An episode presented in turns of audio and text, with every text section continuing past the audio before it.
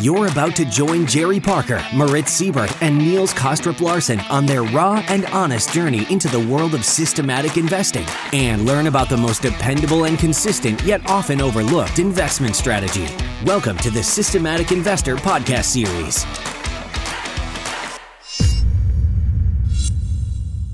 Welcome or welcome back to this week's edition of the Systematic Investor Series with Moritz Seibert and I, Niels Kaastrup Larsen where each week we take the pulse of the global market through the lens of a rules based investor.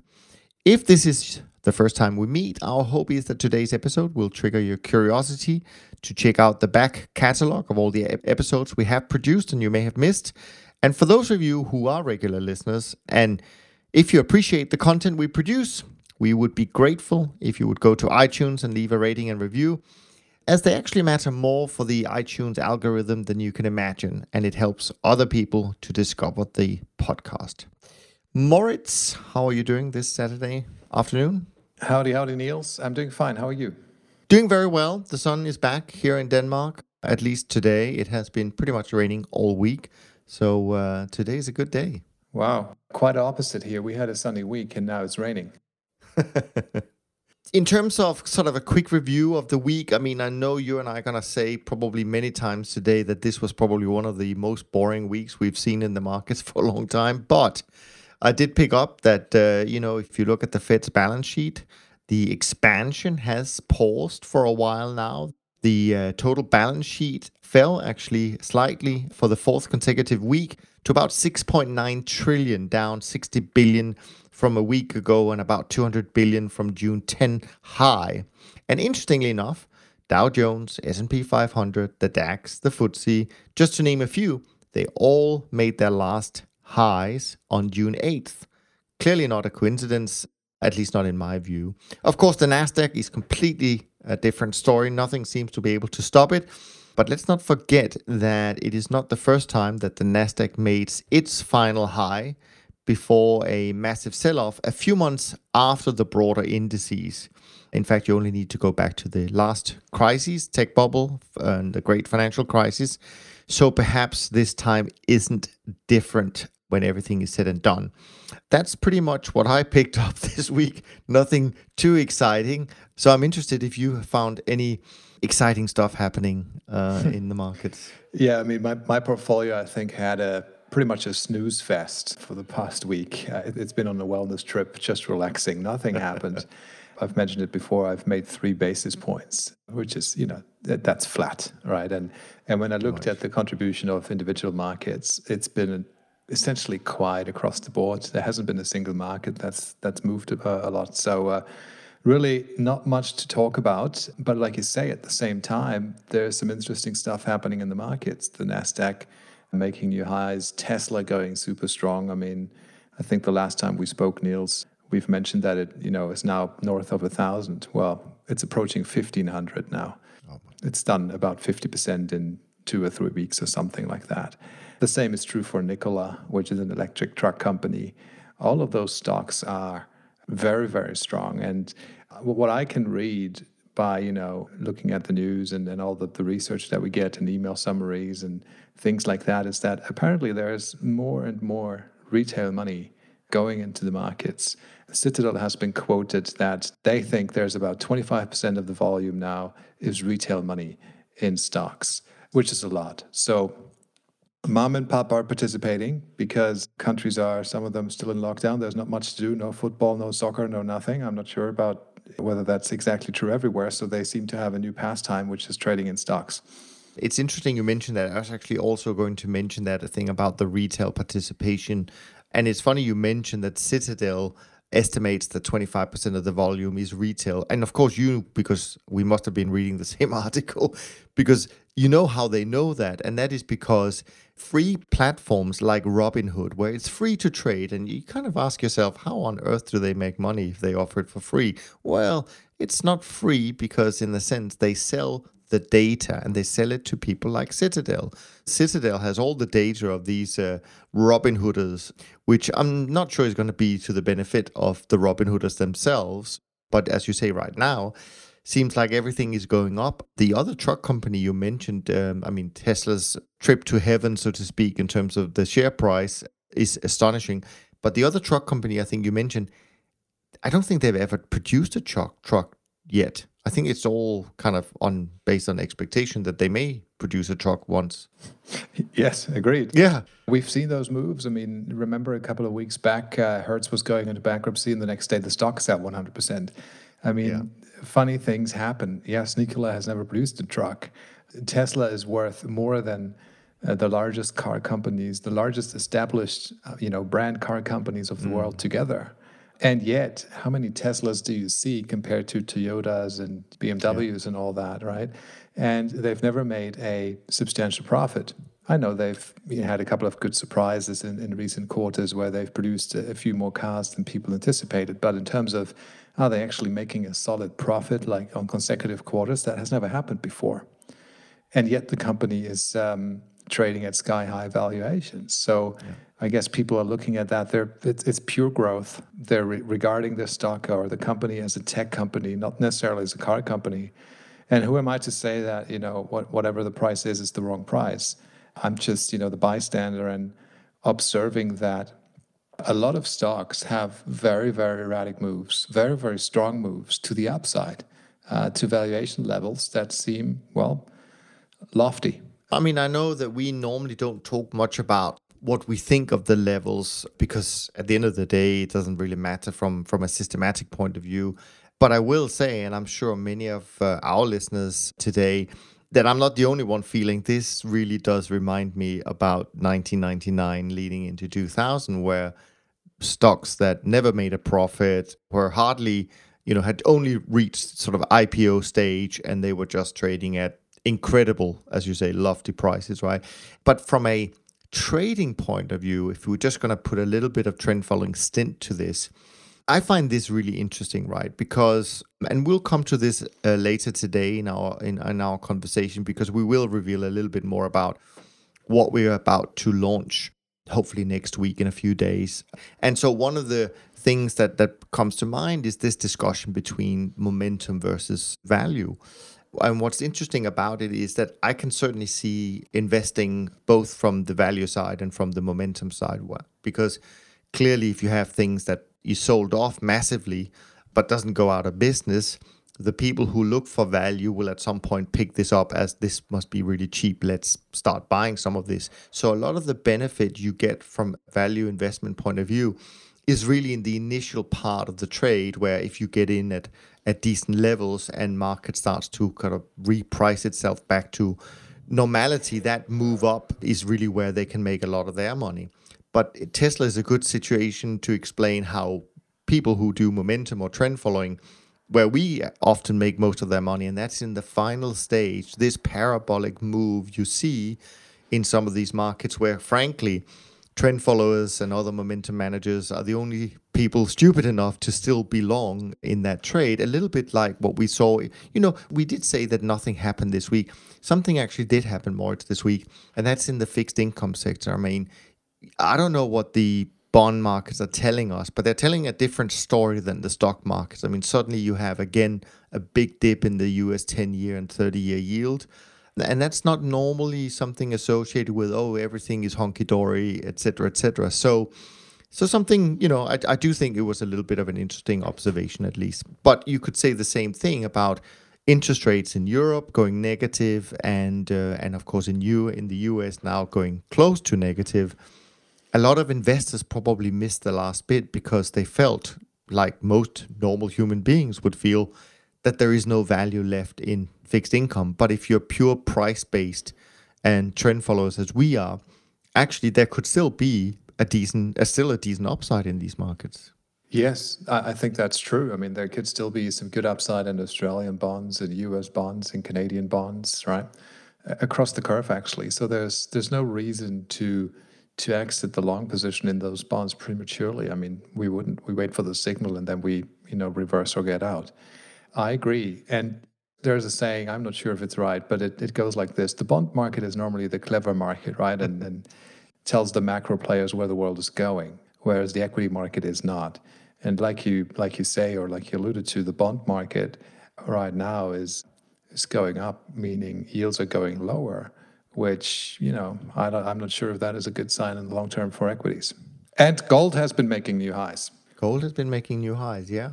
And speaking about Australian bonds, just to uh, finish things off or round things off on our side, I mean, yes, also a, a tiny positive week overall. And from a sector point of view, it was really led by stocks, NASDAQ in particular. Fixed income, it was on our side actually led by the Australian bonds, hence the, the reference. And then on the commodity side, coffee and corn performed pretty well, and wheat and copper uh, didn't do so well for us. Currencies were slightly down, and volatility actually did okay as well. But the other thing, just to um, to kind of show in statistical terms how few trends, at least we detect at the moment from the way we do things. I mean, our risk budget is probably down to about a quarter of our maximum risk level. So so we're just not picking up any sustained long-term trends at the moment. I don't know about your whether you measure, you know, your risk levels per se, but uh, we're we're not seeing uh, a lot of opportunities. Yeah, I mean, I, I do it in a slightly different way than you guys, as you know, but I think I, I agree with what you're saying because what happens regularly with my type of systems is that, you know, I get out of a position and I immediately get into another one, right? So it's kind of like a reversal, say from long to short or from short to long. Sure. But what I've noticed in the past couple of weeks is that I'm exiting positions either with a profit or with a loss, and I'm not taking on a new one. Right. So like the cocoa trade, right? I'm getting out of the cocoa long. I'm not sure if I mentioned that, but I, I exited cocoa this week at a small loss. But I'm, you know, I'm not reversing it to the short side. I'm just sitting there flat. Uh, you know, there's nothing wrong with having a flat position as far as I'm concerned. I, you know, I like systems that allow me to have a flat position. But what I observe is that a lot of the markets that I trade, they go out of one position and then they go to flat and they sit there in flat for a longer period of time.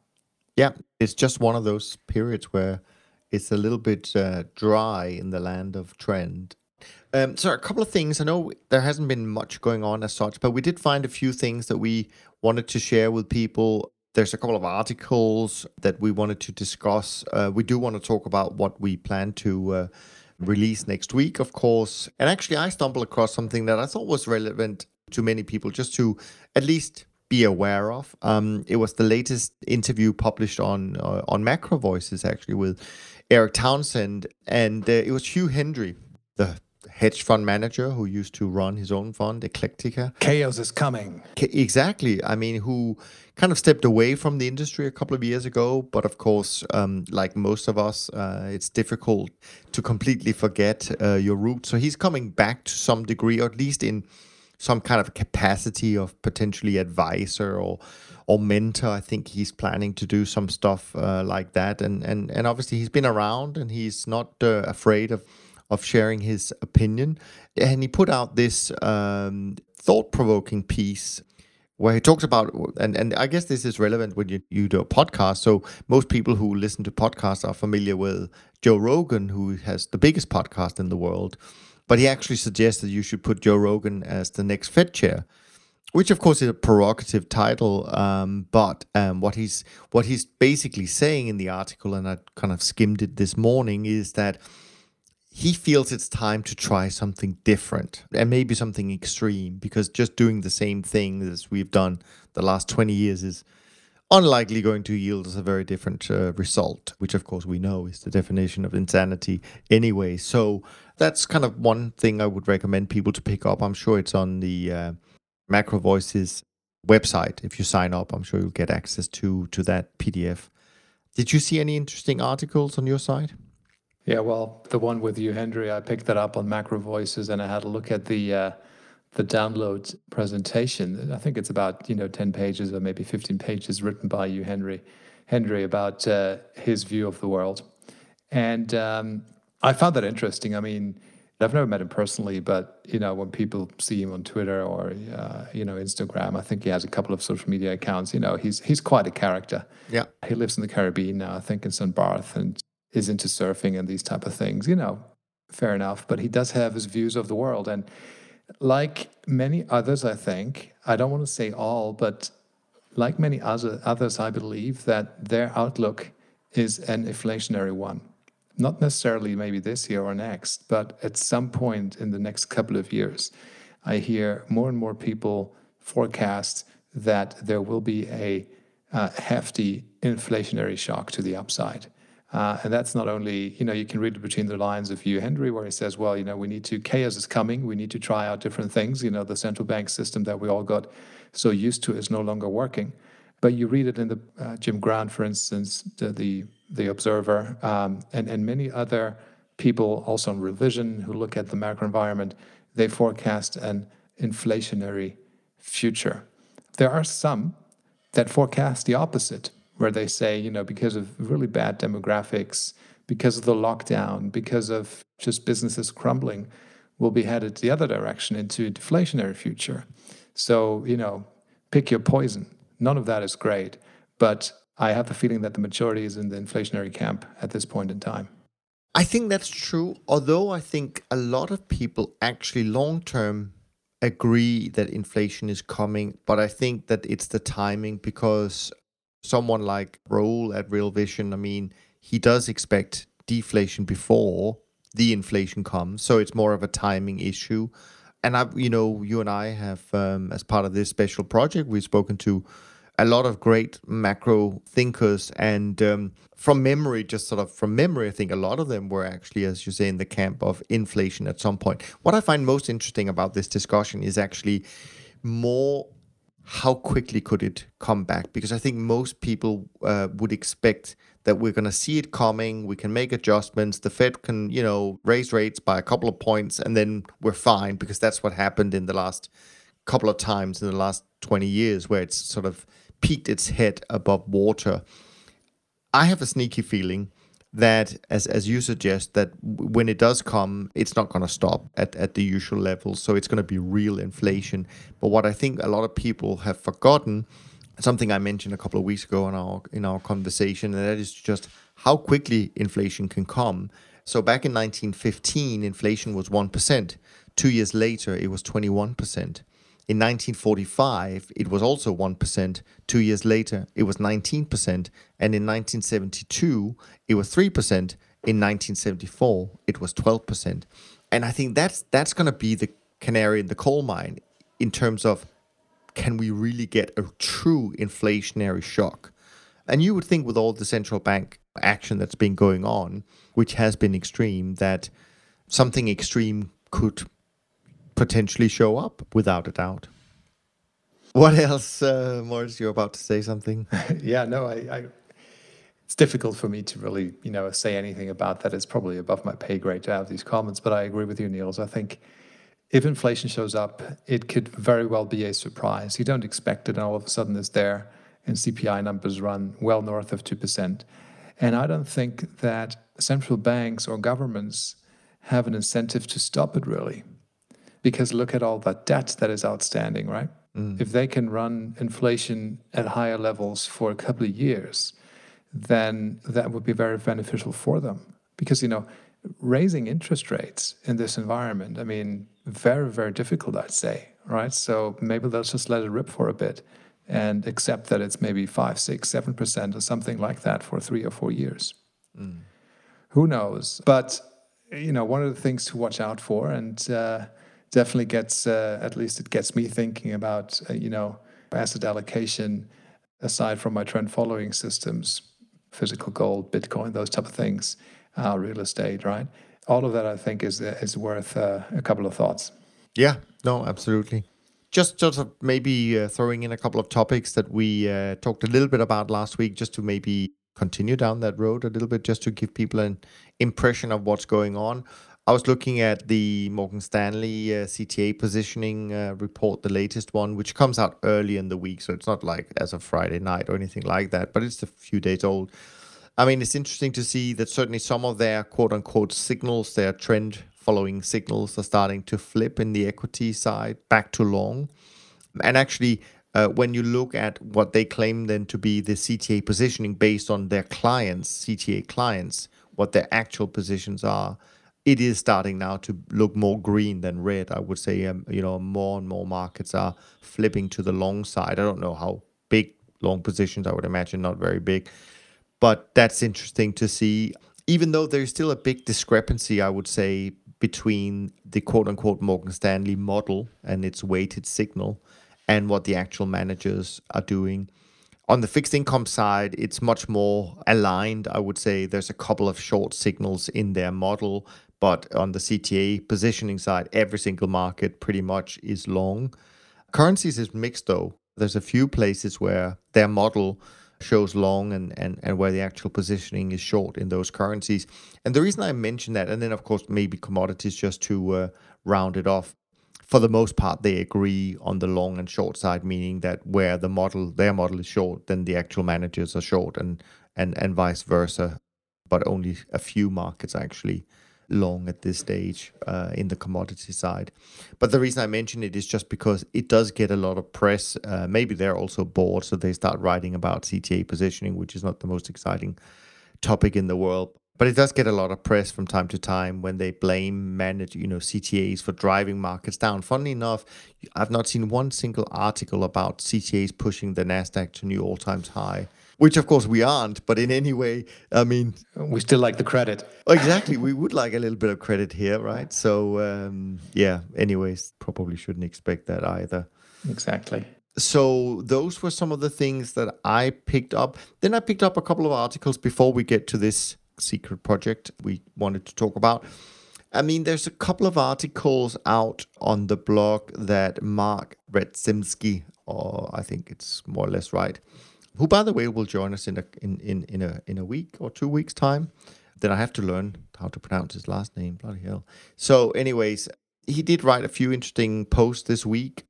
One of them was about downside protection. I mean, what's kind of the the best way or what are the things to think about from a strategy point of view in order to determine what is your kind of your downside protection? He starts by quoting the rule from warren buffett and that is rule number one don't lose money and rule number two is don't forget rule number one which is obviously sim- you know easier said than done. But he goes into you know a discussion where he breaks it down to four real questions and that is what is the strategy for preserving money? What will be the tactics employed for protection how is downside risk measured and how do you measure the cost of protection, right? And I don't know if you had a chance to see it, if you have any views, but some of the things he talks about, for example, on the strategy, what's your strategy for doing that? He talks about having complete protection to some downside level. I, I imagine that could be the same as, you know, buying put options and if it was on equities, for example, that could be one way of being sure you had some downside protection, right? You could have diversification. Obviously, one of our favorites is diversification. And then you could have some level of risk management or, or risk adjustment. So, again, implementing quite a bit of what trend followers do as well in, in their ways of designing their models. And then you could have the tactics uh, you use to uh, implement the strategy. Again, diversification is one of them. And also, he mentioned the same dynamic adjustment to position risk, which we also talk about whether or not you should change positions during a trade. And then he also has this option you could actually implement it as a as an option hedge. And then he talks about the measure of success of the strategy. How do you know if it's doing well? What's the upside downside beta, the downside volatility uh, that it comes with? and then also the relative drawdown um, and the tail risk that incurs. And then finally, he talks a little bit about the cost of doing these things, which is actually one of the really interesting things, right? Because a lot of I shouldn't say a lot, but some people believe that a, you know a better way is just to keep buying out of the money put options, and and you'll be fine. Then you have some level of protection, as if it's free, so to speak. But I think most studies show that that's a quite an expensive way of getting downside protection. But what you're really trying to do for those who are a little bit into options, I know you're an expert in this it's much more than I am. But essentially, if you think about what what a great strategy would look like, it's kind of like a straddle where it makes you a lot of money if markets go up a lot and it makes you a lot of money if markets go down a lot. Somewhere in between that, it may not do that much. But of course, we know with straddles, they look like a V, and that V normally meets somewhere below zero, meaning there is a cost to it. And what what we, so to speak, as managers are trying to do in when we design our system is to create a return stream that moves that V a little bit further up so that the bottom or the peak of the V, so to speak, gets closer to zero. And of course, we know to some degree, or at least we could argue to some degree, that trend following is a strategy that gives you protection. It's not a guaranteed protection, but it has historically given you protection. And there's no cost to it because, historically, at least for most managers, there's actually a positive return. So, those were some of his comments. Keeping it simple with downside protection is the title of that post on his blog post. I like those blog posts, Niels, and yeah. I'm looking forward to uh, having Mark Reshebzinski, ah. trying the name, uh, yeah. on our show in two weeks' time. I think it's going to be on the 25th or that weekend somewhere. And we'll we'll touch on those points. And, and like you say, there's different ways of um, protecting your portfolio against too much downside. I mean, like you say, a very clean way is to actually buy puts, right? Out of the money puts. But it's not like you say, it doesn't come for free. Nobody yeah. is selling you an option for zero. Nobody is selling you an option, which is essentially an opportunity, right, to benefit from price moves in a nonlinear, convex way. Nobody's selling that to you for nothing. So the cost of a straddle, which is, you know, at the money long put and at the money long call, is is always a, a positive cost, right? So they always meet below zero, like you say. And um, I guess it's a question of what level do you think is fair if you want to use these type of strategies to protect your portfolio, right? Because they depend on implied volatility first and foremost. And if it's a too high volatility that you're paying, then maybe you shouldn't be doing it. There may be environments where those positions can be offered and traded relatively cheaply, and maybe then it's a good thing to do. But this is, you know, beyond the purpose of this podcast, I think. Sure. But what I like about Mark's post is um, he essentially incentivizes the reader or the investor, let's say the reader is an investor, to ask certain questions, uh, fair questions, deserved questions to their investment managers, such as, for instance, how do you measure risk? How would you protect your downside? How do you go about protecting your portfolio? Those type of things, right? And I guess we as trend followers, as we if, if we get asked these questions, then we can give answers you know, we can mention things such as, for instance, I'm using a stop loss on a trailing stop, right? That protects my position, that protects my portfolio. I'm using diversification. I'm not putting too much risk into a single position. I'm not pyramiding. All these type of things, right? We have answers to that. But I think, you know, some investment managers, they may have the answer in the back of their head, but it's kind of convoluted or opaque, and they're not going to be as clear cut and outspoken as maybe we would be uh, when they're being asked the question because they want to make it sound mysterious and special, right? Here's the special sauce. I cannot mention that because it's a very proprietary downside risk protection uh, technique, yada, yada, yada. I'm not so sure that is really true. But of course, if you keep it in the dark and you're this mysterious hedge fund, that allows you to charge a much higher fee than, you know, we CTAs can charge these days if you can get away with it. Yeah, it's one way to describe a 10 day moving average. You could have called it something in, in very fancy, exactly. right? but uh, yeah, sure. Definitely, we're going to get into many more of uh, his uh, post.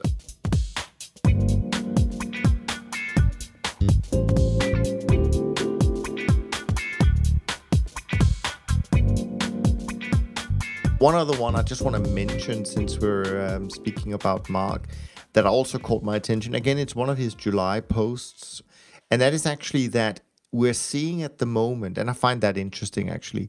We're seeing at the moment another period where the return dispersion between the upper 20% CTAs and the lower 20% CTAs are at very high levels. Uh, the highest level was, in fact, around uh, the autumn of 2008.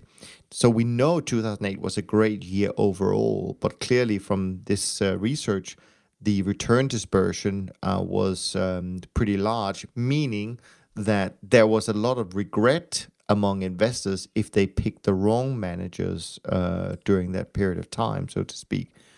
So I do think that's another interesting topic, uh, return dispersion, because from my few decades in this industry, I, I certainly have this recollection that back in the 90s at least, when you looked at, say, John Henry, he's not in business anymore, but he was very famous back then, one of the biggest managers. And if you looked at his monthly performance, you could pretty much guess where the rest of the field would be. That's just not the case anymore, in my opinion. So I do find this a fascinating area, and it doesn't make it easier for investors really to to pick managers, I would say, because you really have to have a good grasp uh, of the strategy and the markets and uh, traded and all of those things in order to have some level of you know anticipation or, or, or how should I say it? Some level of idea of of how it's going to perform and, and when it's going to be different to maybe other managers. So uh, yeah that was another post I now, Moritz, is it time that we talk a little bit about what we've been up to with uh, yes. Rob for the last few weeks? Lift, lift the curtain. Let's lift the curtain. But I think most people probably guessed it because I think it's fair to say that in the last month, maybe month and a half, we have been talking a lot more about global macro issues than that we would normally do. And I think it's fair to say, and uh, it's not like we've rehearsed any kind of spiel about why we did this, or we're you and I just having a conversation about why we chose to do this project. But but I think it's fair to say that the world is becoming more global macro in the way it behaves and what's moving around, and there's a lot of things that could change quite rapidly that may have a major impact you could argue that markets are at extremes. You could say that social mood is at extremes. You could say that the geopolitical tensions are getting close to uh, pretty high, and all of those things. So I think, in general, the three of us have found that, you know, global macro is important to pay attention to. And of course, we know that whatever happens from a global macro standpoint, will be reflected in the trends that we're going to identify through our system. So they are tied together, of course. So we're not moving completely away from what we love. But we decided to do a separate series, which is a global macro series, where we allow ourselves to go outside our normal playground and talk to some of the best thinkers that we can we can get in touch uh, with and and we can get on the show to uh, share some of their views. And I think we got a pretty strong lineup actually. I agree. I'm not sure if you want to mention the names right now. I but, think we uh, can talk about some of the names. I don't, you know, I don't think it's a big secret. I mean, yeah. what I think, what what we hope from today's talking about it is really something, and where we would say maybe we would not just hope it, we would really ask that you do this as a as a loyal listener of of, uh, of our podcast. We really do hope that not only will you listen to these episodes as they come out, and they'll be clearly different, and you so you'll know which ones we're talking about. And they won't come out on a Saturday or Sunday like the systematic investors and all of that. They'll come out during the week. But we truly hope that not only will you listen, but you actually will do us a favor and share them with everyone that you think they would be relevant for, whether it's social media, your emails, whatever it might be, because some of the topics we discussed are really, really important in terms of what's going to happen next. I agree. I mean, I certainly had a lot of fun doing those interviews. And by the way, we should mention that it wasn't just you and I, Niels. We did them together with our friend Robert Carver. Absolutely. So the three of us running the interviews with quite an interesting lineup of people, names such as Mike Green, Campbell Harvey, the professor and inventor of the yield curve signal, I enjoyed that a lot. I think that was a was a really good one. But they were all great. Julian Brigden, we'll have Larry McDonald. I'm not sure. It's probably about 10 or so interviews, if I'm not mistaken. Yeah, it will be probably more over time, but there'll be initial phase. There will be 10 conversations, yeah. Focus is the state of the world. Where is the macro world today? And where do you see it moving forward? What is the impact for the US dollar? Where do equity markets go? What does it mean for interest rates? All of those type of things, inflation, deflation, Bitcoin, gold across the board. I found it super interesting. And looking back at the conversations, I also found it interesting that there has never really been, I mean, yes, some people are in the same camp, right? But they get to their answer in different ways. Mm. And it's never kind of like, you know, that one conversation just sounds like the one before. They always have different angles and different perspective. Yeah, no, absolutely and uh, we will be kicking off with Julian Brigden actually uh, this week, uh, and, and and probably one more one one other episode. So expect a couple of epi- new episodes coming out this week from this series, which we really hope you uh, uh, will love as much as we love doing them. Um, they were fascinating, and as you say.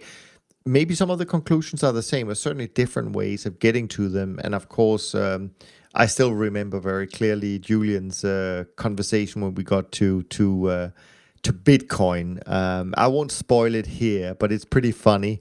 Uh, but yes. it's also pretty real.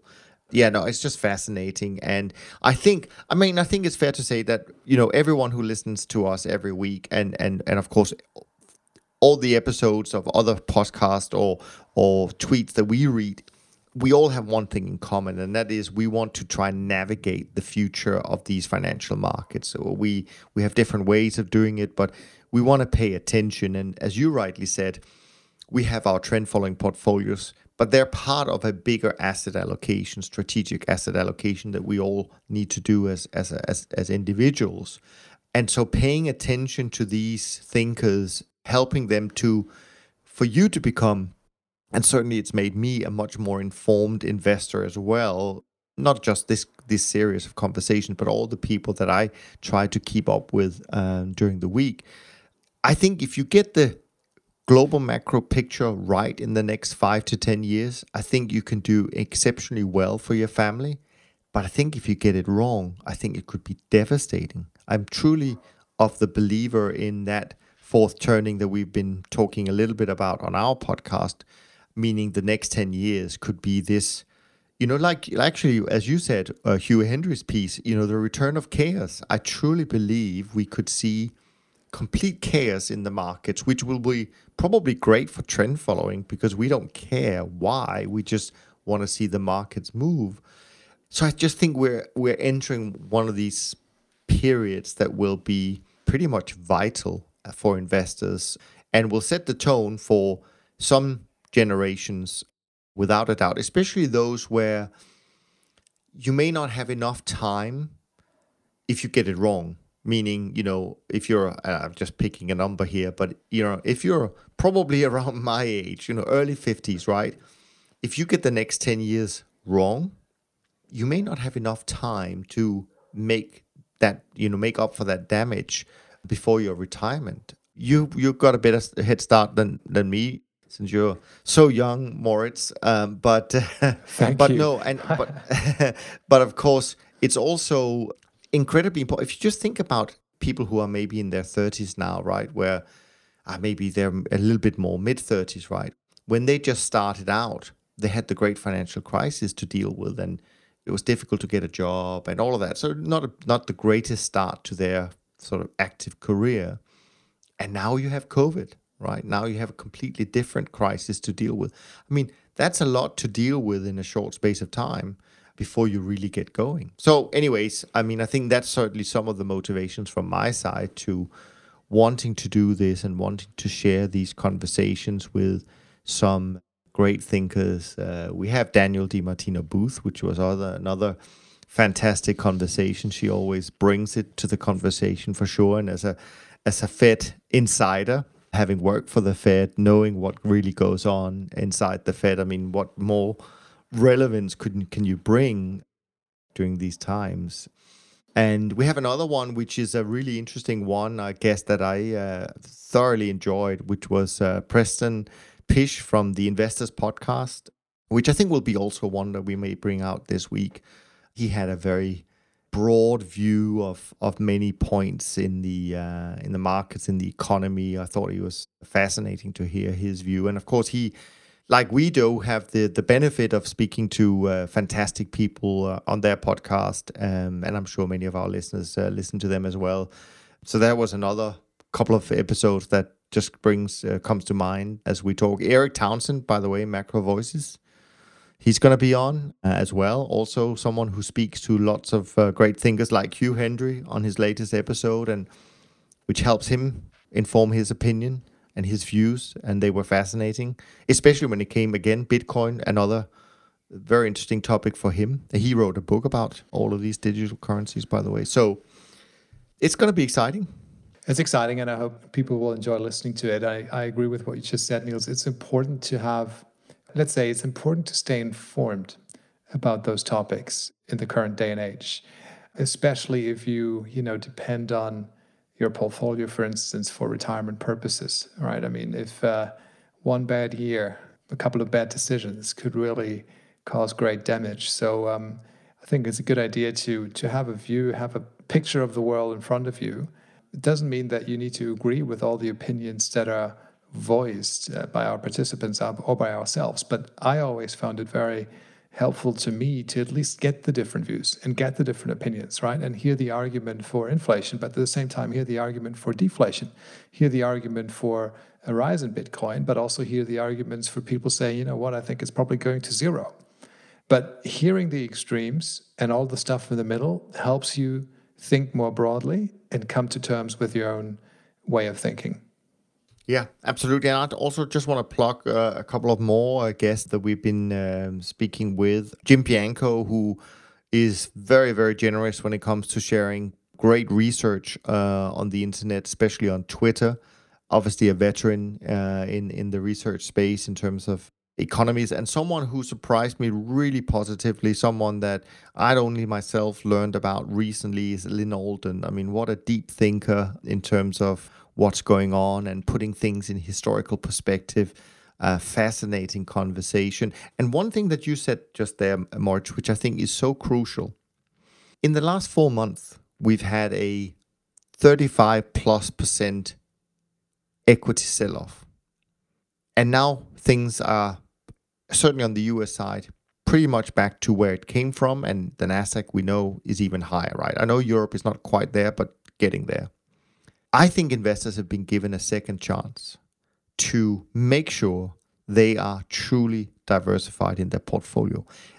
For the simple kind of model portfolios that that I do and share with people um, on our side as a business, where we look at okay, what does a say a twenty percent allocation to us plus plus forty percent allocation to stocks and a thirty percent allocation to bonds. Very simple stuff, right? Or you can even go you know 50-50 between a trend follower and, a, and, and, and an equity market. When you saw in front of your eyes the importance and the positive impact that that simple allocation had during the month of February, March, April, May, because I, I also look at the V shaped side of things where CTAs clearly gave back some of the profits from March, but then where your equities and your bonds uh, kicked in. But just looking at how stable a simple portfolio like that behaved during that period of time. And now we're back. So those who didn't have it have a chance to implement it right now before the next whatever happens. I think it's just so critical. So so I think we share these things because we want you to take action. Listening to us every week is great, but it's not going to do anything for you unless you're prepared to take action. We know a lot of you we, we know a lot of you personally. We know a lot of you are doing your own systems, etc., etc. But if you're not interested in doing that, at least what you can do is to go out and look for a few managers, put them in your portfolio, make a strategic decision to have whatever 20, 25% of your portfolio in trend following. Maybe something we don't articulate that directly, but it is truly my belief that this could be a game changer in five or 10 years' time, even though we can agree that the last five or 10 years hasn't been great for this investment strategy. But you can't ignore the fact that some European equity markets are still below water compared to their year 2000 high. So the fact that CTAs may have not made any money for five years doesn't really matter in the big scheme of things. I mean, you've got equity markets still underwater for 20 years. So a five year period is, is nothing to to worry about. And the other thing I would say that come across my desk a lot at the moment is something that again uh, a previous guest but someone we refer to often that's Chris Cole. I mean Chris Cole in the paper he wrote about the dragon portfolio and the importance of looking at strategic asset allocation if you want to build a portfolio that's going to last you 100 years which i think should be the aim for most people because we can't time it deep down. We can be lucky but deep down we don't really know what the future brings. So so building a portfolio that is insensitive to even a 10 or a 15 year market regime, but in the long term would do you and your family well, is important. And I come across so many people, and I'm fortunate that that they reach out and they say, you know, I listened to Chris Cole and his portfolio. It makes sense. You know, how do I get this trend following part into that portfolio? Which I think he concluded had to be around 18% those are the things that that I see right now, Moritz, and I think it's uh, it's really we're one of those uh, in one of those periods where it's critical that we do we take action. I agree. It's probably a good end to this episode. Yeah. before we do, we should bring people up on, on the performance before we end up. So BTOP50 index up 39 bips for the month of July, still down two and a half for the year. The SocGen CTA index down a quarter percent and down two and a half percent as well for the year. The trend index down 30 bips so far in July, down about half a percent for the year. SocGen short-term traders index down 34 bips and up 2.6% for the year. The Bridge Alternative Index is up 28 basis points, but down 1.8, 1.18, sorry, uh, for the year. And MSCI World, just to put it in context, is up already 2.6% for the month of July, but still down 4% for the year. So, yeah. Any final thoughts, Moritz? No. Looking forward to being back on next weekend. And um, I think we'll have a couple of interesting guests lined up as well. So, um, looking forward to doing that. Yeah, we're back next week with Rob. He's joining us yes. uh, next week. So uh, keep your questions coming. Even though it's summer holiday, we uh, we will still be here. So uh, so send them to top tra- in, info at toptradersunplugged.com as usual. And look out for these new episodes. We really truly hope that we can get them out, a couple of those uh, this week. And do us a big favor, share them. And um, if you wouldn't mind, leave a rating and review if you have five minutes left uh, this weekend, leave a rating and review on, on iTunes because it will help a lot of more people discover these uh, new episodes as well. So, from Moritz and me, thanks so much for listening. And we look forward to being back with you next week. In the meantime, stay safe. Thanks for listening to the Systematic Investor podcast series. If you enjoy this series, go on over to iTunes and leave an honest rating and review. And be sure to listen to all the other episodes from Top Traders Unplugged. If you have questions about systematic investing, send us an email with the word question in the subject line to info at toptradersunplugged.com and we'll try to get it on the show. And remember, all the discussion that we have about investment performance is about the past, and past performance does not guarantee or even infer anything about future performance. Also, understand that there's a significant risk of financial loss with all investment strategies, and you need to request and understand the specific risks from the investment manager about their products before you make investment decisions. Thanks for spending some of your valuable time with us, and we'll see you on the next episode of The Systematic Investor.